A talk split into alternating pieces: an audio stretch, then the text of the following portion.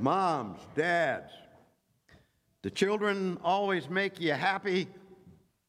No. You got, you're in church, you got to be honest. They don't always make you happy. But there is anything in the world that could steal your joy knowing they're a gift from God to you. That's what we're going to talk about today. Difference between happy and joy. Good morning, church. I want to thank Pastor Danny for having me here. Uh, he's risking everything by that. He knows it, but I'll hopefully not fail him. It is uh, great to be in Virginia. I've been in Virginia lately a whole bunch. A couple weeks ago, I was in Martinsville uh, at the race. It's the coldest I've ever been in my life. It rained, the temperature was in the 30s. I was miserable. The only warm place in that whole place was the men's room. They had a heater. I'm not going to tell you what I did in response to that, but I spent a lot of time there. And also, just last uh, week, I was uh, at the Virginia International Raceway. Uh, my son uh, runs motorcycles up there, so I got him uh, going over 150 miles an hour and scaring the death out of his dad. It was uh, something to see. I, I, did enjoy that. And it was such a wonderful ride up here, such a great day. It's uh, beautiful coming up Route 8. I used to travel that route uh, going to the courthouse in Danbury uh, as a lawyer. And so I'm really pleased to be here. A, a little personal history uh, and it's, it's primarily because it fits with this sermon. I came to know Jesus late in my life, uh, late 30s. I was a type A personality, and I was a type A sinner. I was a trial lawyer. I was a better sinner than I was a lawyer. And uh, although I didn't call it this, sin was ruining my life. And uh, I lived brief moments of pleasure, usually associated with sin. And I saw life through guilt, depression, a sense of resignation that, you know, this is what life is about pain, disappointment. I was a type A atheist, and I was really good at that. To make a long story short, I had a legal assistant who was a believer. I used to make fun of her all the time. Uh, but she knew my life was a mess, and she told me I ought to go to her church. And I thought, well, why not? Uh, I'll do that. And there, I met this old pastor and he introduced me uh, to Jesus. And the Lamb of God, through them, told me to get out of the tree. And I received a seat at his table, and I counted all joy. So the sermon is, in fact, get out of the tree. We're going to talk about Zacchaeus, and it's more than a story about a wee little man it's rich with lessons about God and how we should live. And my focus will be on the response of Zacchaeus to Jesus and the word joyfully. Now, in preparation, again, I got to be honest, I'm in church. I've reviewed any number of sources in hopes that uh, they will help me make a valid point that you will remember. They include John Calvin's commentaries, uh, George Whitefield, an 18th century uh, preacher who uh, preached a sermon on Zacchaeus, and two books by Tim Keller one called Making Sense of God, and the other is The Freedom of Self Forgetfulness the path to true Christian joy. That little book is my gift to you in the memory of Pastor Dick Little. He was the old pastor that God used me to turn my life around from one of melancholy to one of joy. It's a little book, but it's had a major impact on my life. And my prayer for each of you is that it will help you as much as it has helped me to understand the biblical concept of joy. Now, none of these resources are a substitute for Scripture, but they are aids in helping each of us to better understand Scripture. Two cautions. One, I recognize there are better verses of Scripture that talk or discuss joy, and I'm going to reference a lot of those. But Zacchaeus, you see, he reminds me of me. Not because I'm small in stature, but because I'm a sinner. I'm a sinner who was once hoping to find somewhere, somehow, this idea of joy. Number two, it is not a sermon about self help, it's about God help. You've missed the point if you hear this message as seven simple steps to happiness. Remember, it's not self help, it's God help. Now, typical sermon, Pastor Danny would tell you that normally has three points. I'm going to make mine simple. First point's going to be good news. The second point's going to be bad news. The third point's going to be really great news. So let's turn to Luke 19, verses 1 to 10, the story of Zacchaeus. Now he entered Jericho and was passing through. And behold, there was a man named Zacchaeus. He was a chief tax collector and was rich and he was seeking to see who Jesus was. But account of the crowd, he could not, because he was small in stature. So he ran on ahead and climbed up into a sycamore tree to see him, for he was about to pass that way. And when Jesus came to the place, he looked up and said to him, Zacchaeus, hurry, come down for I must stay at your house today.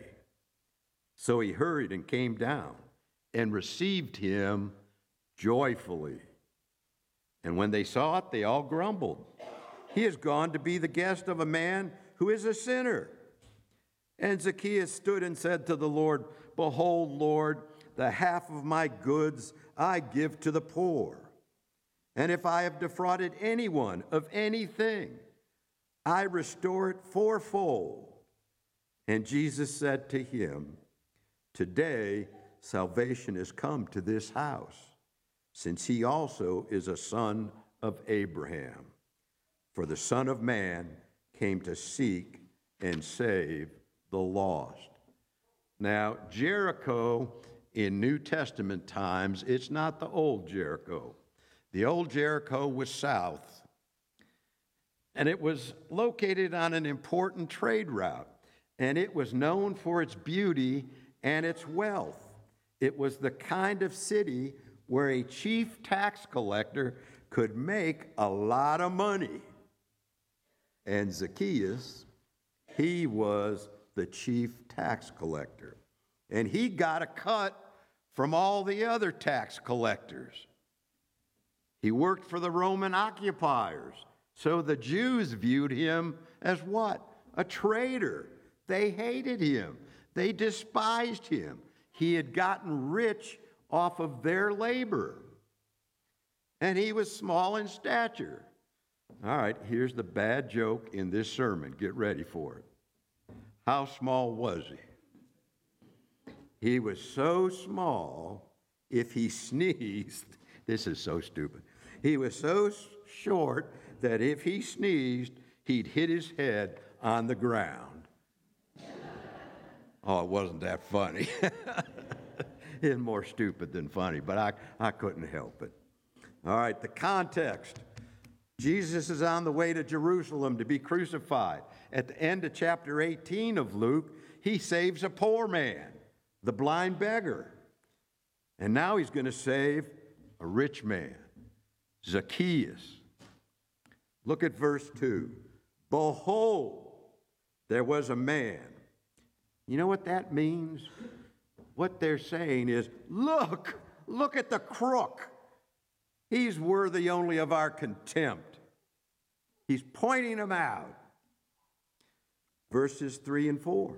But he's seeking to see Jesus. By this time, Jesus was well known, he was drawing large crowds. And so Zacchaeus runs ahead and he climbs a sycamore tree. This guy is curious. He wants to see this fella named Jesus. In verse 5, we hear this command. It's not a request. Do you notice that? Oh, Zacchaeus, you mind coming down from the tree? No, it's a command, not a request. Zacchaeus, hurry and come down. And here's the key for today, verse 6. How did Zacchaeus respond? You think he was surprised that Jesus stopped, looked up, and told him, of all people, to come down? Did Zacchaeus grumble like all the others? Did he do as you would have done uh, years ago when your mom asked you to do something? Why? Why should I come down? What for? He got out of the tree, and his life was changed forever. He hurried, just as commanded, and received him joyfully. And this is how that great preacher of the Great Awakening, George Whitefield, described this moment.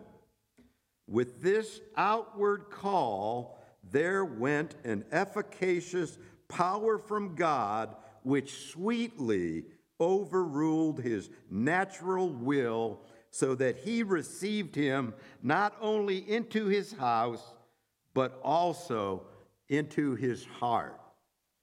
Is that not wonderful? Is that not wonderful? So, the good news is joy. Joy. We're meant for joy. Scripture says joyfully. The NIV puts gladly in there. I, I, don't think that really gets it. You could be glad about a lot of things and not really joyful. Uh, I don't think glad would make me give up half of my goods. I think, Sheriff, I think it would take a court order for me to give up half of my stuff. I'd have to be more than glad. The New Living Translation does a little better job. It says great excitement and joy. That's better. Here's the biblical idea of joy. In the Hebrew, delight arising from consideration of present or assured possession of a future good let me say that again. It's delight arising from consideration of present now or assured possession, something you're going to have, in the future that's good. In the Old Testament, it's often associated with the nation of Israel. Uh, another way to look at it, and sometimes used, would suggest leaping or spinning around in pleasure in the New Testament, joy is almost always the result of the gospel, the good news. It's a gift of the Holy Spirit. Scripture doesn't talk a lot about happiness, it talks about joy. All right, hold that little girl because in a moment I'm going to sing, and I, and, and I can't sing. All right, when you were in Bible school, you never sang, I got happy, happy, happy, happy down in my heart. Where? Down in my heart. Where? Down in. You never did that. Wasn't biblical. I didn't mean to scare. Why joy and not happy? Joy is a quality, it's an essential characteristic in Scripture. It's not simply an emotion. Emotions are temporary, they depend on circumstances. They can mislead you, they can, can you believe this? Your emotions can sometimes be wrong. They can go up, they can go down, they can go all around. Joy is eternal. Let's look at some of those scripture verses to help us see the difference. Here's Nehemiah 8:10. Even in the presence of sin, the joy of the Lord is your strength, even in dark times. Psalm 4 7. Better than possessions, you have put more joy in my heart than they have when their grain and wine abound. Even in the lack of possessions, there can be joy. John 16, 22. Jesus, no one can take the joy that I leave you. It's eternal. It's eternal. It's not temporary. John 15, 11. Jesus again. These things I have spoken to you that my joy may be in you and that your joy may be full. It's of God. You don't create it, it's of God. Now, you don't have to write all these down. Trust me, I'm a lawyer. In Sheriff, I understand that uh, Pastor, Pastor Lee, he's let two lawyers be a member of this church. Hey, right there. Lord have mercy. Romans 15, 13. May the God of hope fill you with all joy. Again, it's of God. James 1, 2. Count it all joy, my brothers, when you meet the trials of various kinds, even in dark times. 1 Peter 1, 8. Rejoice with joy that is inexpressible and filled with glory. Joy is incredible. Joy, even in the presence of sin. Joy, even in the presence of trials. Joy is better than stuff. Joy, no one can steal it. Joy, be filled with it. Joy, it's inexpressible. Joy, it's filled with glory. You know, that's why. Have you ever thought of that? That's why, even in the face of death, Christians can grieve, yet still rejoice. It's the only reason we can do that. It's the only reason we can do that. Now, that's the good news. Here comes some bad news. We're Presbyterians, we got to have some bad news here. And here it comes. Anyone see the problem? Let me give you a clue.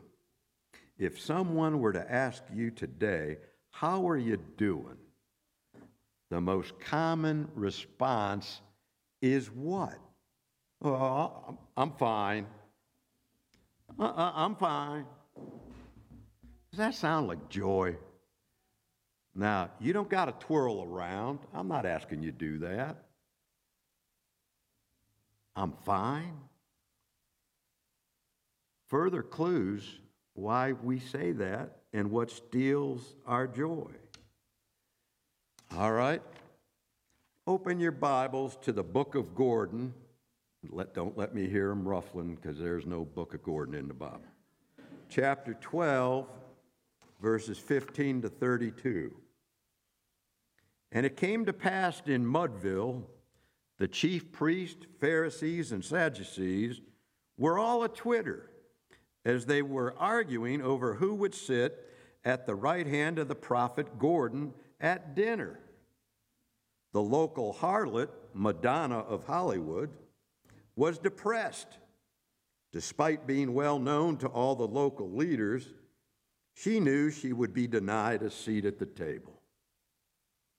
The leaders recognized a seat at the table with the prophet would confirm their importance to the community. Yet they wouldn't be satisfied with just any seat.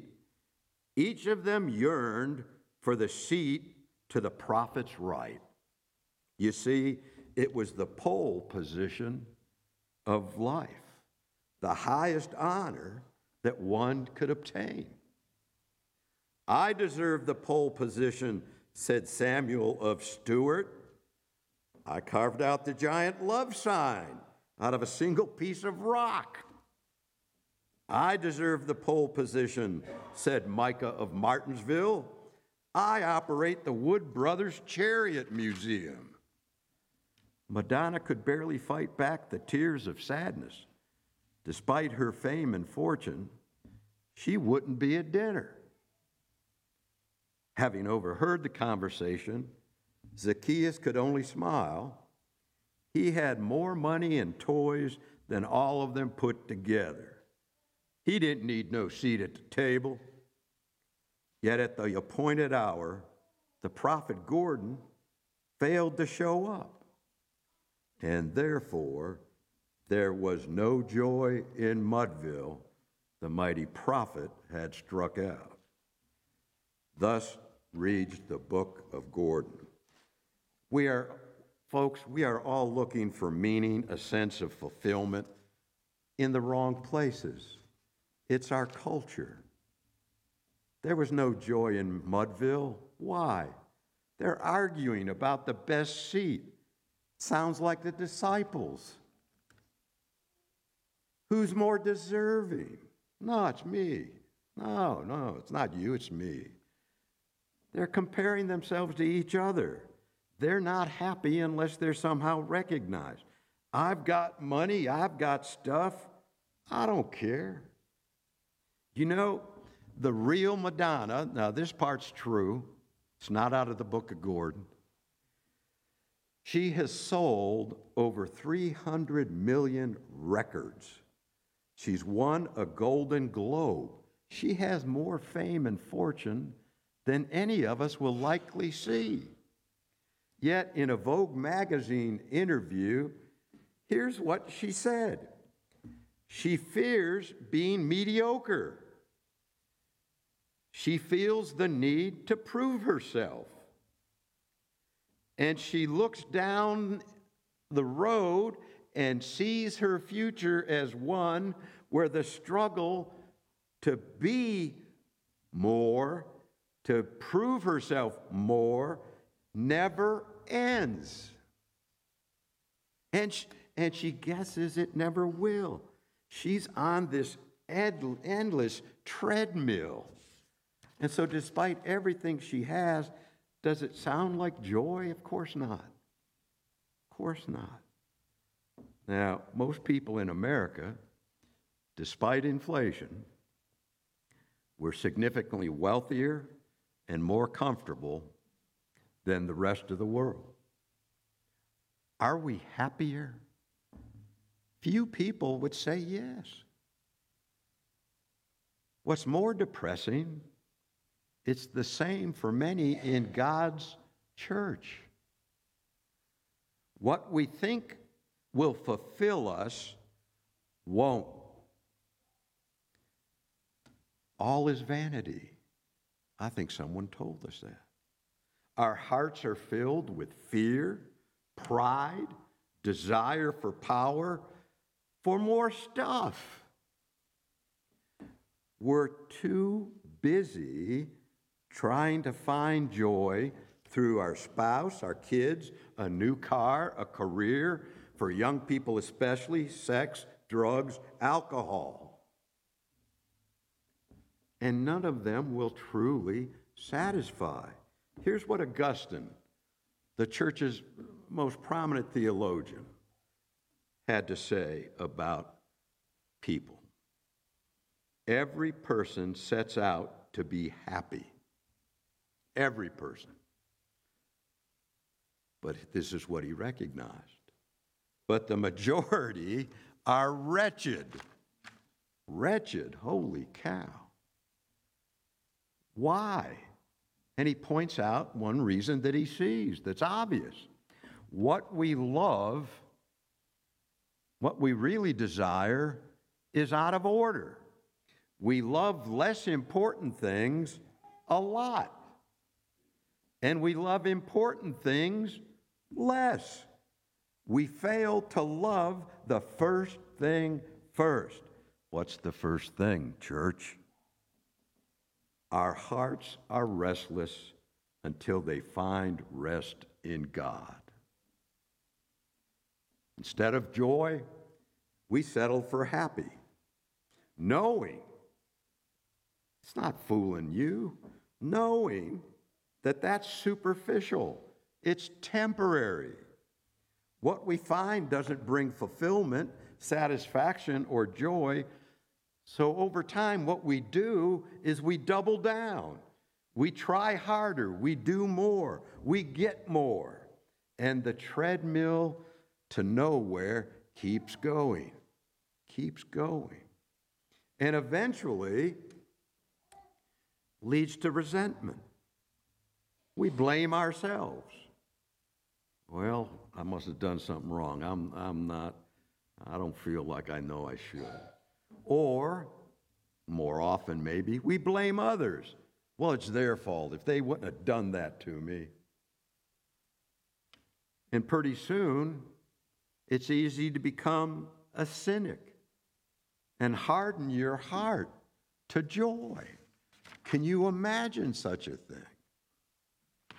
Well, here's the great news there's a solution. There's a solution. And it's the reason that the Bible talks about joy and not happiness. We were made for joy. We were promised joy, not happiness. We will experience sadness, bumps in the road. The Bible's clear about that. But joy is eternal. Happiness is just temporary. Joy is a quality. Happiness is just a passing emotion. Joy is a gift from God. Happiness depends on you. Joy can stand up to difficulties, even death. Happiness depends on your circumstances. You want joy? Don't be afraid to say yes. It's what God wants for you. I taught scuba diving for over 20 years. And we used to teach everybody that you can't swim against a current, even a mild current. Eventually, the water is going to win. It's, it's just going to do that. That's why if you go to the beach, you've always heard someone say, if you're caught in a riptide, don't try to swim against the current, swim across it. You can't beat the water. Even a good swimmer eventually is going to lose to the way the current is going. Now, here's a secret. I'm going to share it with you from scuba diving. You promise not to tell any other church? Okay. Well, go ahead, tell them. God created the universe and set up a current, a current for our lives, our spiritual lives, that goes a certain way. And if you swim against it, you will never find joy. You just won't. Joy is a spiritual gift. I can't, Gordon can't lead you to joy, but I can suggest ways that will help you to stop swimming against the current. First, recognize your sin. It softens your heart. If you're still pretending you're not a sinner, that's a tough way to go. If you recognize you're no different than anyone else as a sinner, it'll soften your heart. Two, acknowledge God's grace. This is that's why it's so amazing. Grace ignites the heart, it makes it receptive to joy. Rejoice in the knowledge that God loves you and accepts you and that you are worthy of joy. You are worthy. Stop putting yourselves on trial. You have already been found not guilty by the most powerful judge in the universe. It should open your heart to joy to know that. C.S. Lewis put it this way Give up yourself, and you will find your real self. Lose your life, and you will save it. Look to yourself, and you will find in the long run only hatred, loneliness, despair, rage, ruin, and decay. Look to Christ, and you will find Him, and with Him, everything else thrown in. All the good stuff. Number three, Socrates said, Know thyself. You know what the Apostle Paul said? Know Christ. Don't make yourself the center of everything. You're not the main thing. You just are. Four, pray. Pray that God would reveal to you those things in your life that steal your joy. Five, this is not a request for you to stop loving something. Don't love anything less that's good for you. Love God more. Life is so much easier. If you love God more, it puts you going with the flow of all of history, all of creation. Life's so much easier that way. Five, if you do get stuck, I, am not naive. I recognize there are times in our Christian walk the difficulties just seem to, they, the burden is so great, we feel lost. We wonder where the joy went, if it could ever be found again. First, if you find yourself in that place, stop looking for the holy grail of happiness. It's not out there. Pray through the difficulty. Ask the Holy Spirit to renew your joy. And seven, Get out of that tree. Read the little book I gave you. If my sermon has failed miserably, Tim Keller is smarter than I will ever be. And he will help you see that joy is meant for you. Jesus is calling you, wants you to dine with him. He wants you to experience his joy. Stop chasing, folks, just stop chasing those things that won't last, they won't satisfy. Young people, if I could if I could tell you anything that I've learned from my sorry first half of my life, the things that you think will promise you happiness, a lot of them, that's not what it's going to do. It's not going to do it. Don't lose your love for the first thing. Let's pray. Lord, let us rejoice in you always, for you have made us for joy.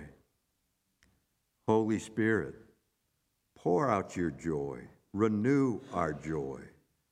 Let others see Christ through the joy in our hearts.